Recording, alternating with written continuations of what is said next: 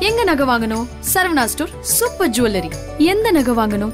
பாருங்க பார்த்து வாங்குங்க. Saravana stores super jewellery. Jai Bhim திரைப்படம் தான் இப்போ மூலி முடுக்கெல்லாம் பேச்சா இருக்கு. டாக் ஆஃப் த டவுனா இருக்கு அப்படின்னு சொல்ல முடியும். அவங்க ஜெய்பீம் படத்தை பத்தி ஏதாவது ஒரு விஷயத்த கேள்விப்பட்டுட்டே இருக்கும். அந்த வகையில கண்மணி குணசேகர் அப்படிங்கிற எழுத்தாளர் இந்த படத்தை எழுதியிருக்காரு. அவர் தான் வந்து பாத்தீங்கன்னா ஜெய்பீம் திரைப்படம் பத்தி இப்போ ஒரு சில விஷயங்கள் சொல்லிருக்காரு அவர் என்ன சொல்லிருக்காங்க அப்படின்னா இந்த நிஜமான இன்சிடென்ட் நடந்தது நைன்டீன் நைன்டிஸ்ல கடலூர் அப்படிங்கிற டிஸ்ட்ரிக்ட்ல நடந்துச்சு. அது மட்டும் இல்லாம ரியல் இன்சிடென்ட்ல அக்யூஸ் பண்ண போலீஸ் வந்து வன்னியர் கம்யூனிட்டியை சேர்ந்தவங்க கிடையாது. அது மட்டும் இல்லாம இந்த படத்துல வன்னியர் கம்யூனிட்டியை தப்பா காமிச்சிருக்காங்க அப்படிங்கறதும் எனக்கு தெரியாது. நான் வந்து சினிமா வாழ்க்கையில சேர்ந்தவனே கிடையாது. எப்போதுமே வந்துட்டு அக்ரிகல்ச்சர் அதாவது விவசாயத்தை சேர்ந்துதான் இருப்பேன். அதை பேஸ் பண்ணி தான் எழுதுவேன். என்னோட தெரிஞ்சவங்க ஒருத்தவங்க டைரக்டர் அறிமுகம் படுத்தினாங்க அதுக்கப்புறம் அவங்க என்னோட எழுத்துல ஆர்வம் காமிச்சாங்க. இந்த படத்தை பத்தி எழுதும் சொல்லியிருந்தாங்க. எனக்கு அவங்க கொடுத்த காப்பியில அந்த படத்தோட பேரு ஜெய் பீம் அப்படின்னு போடவே கிடையாது. வேற ஒண்ணுதான் போட்டிருந்துச்சு. அது மட்டும் இல்லாம நான் எழுதின ஒரு சில கதாபாத்திரங்களும் வந்து பாத்தீங்கன்னா உங்களுக்கு பெருசா செட் ஆகல. இதனால நிறைய சேஞ்சஸ் வந்து பாத்தீங்கன்னா பண்ணாங்க. இந்த கதையில இன்வால்வ் ஆயிட்டு டயலாக்ஸ்ல வந்து ஹெல்ப் பண்ணதுனால அந்த கான்வர்சேஷன்ல உட்கார்ந்ததுனால எனக்கு வந்து பாத்தீங்கன்னா பிப்டி தௌசண்ட் காசு வந்து கொடுத்திருந்தாங்க. அது மட்டும் இல்லாம படத்துல எனக்கு கிரெடிட்ஸ் கொடுத்திருந்தாங்க அப்படின்னு சொல்லி படத்தை பார்த்தவங்க சொன்னாங்க.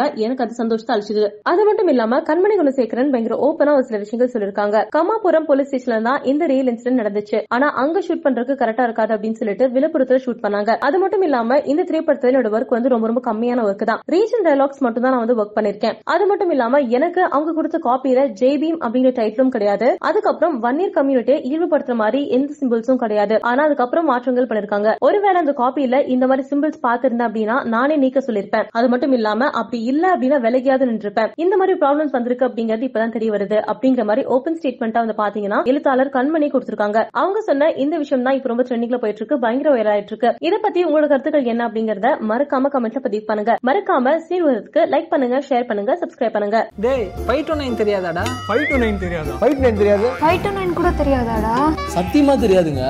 அட ஃபைவ் டு நைனா என்னங்க?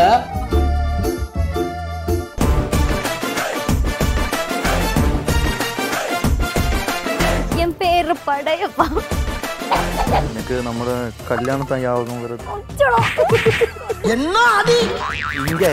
ഇത്.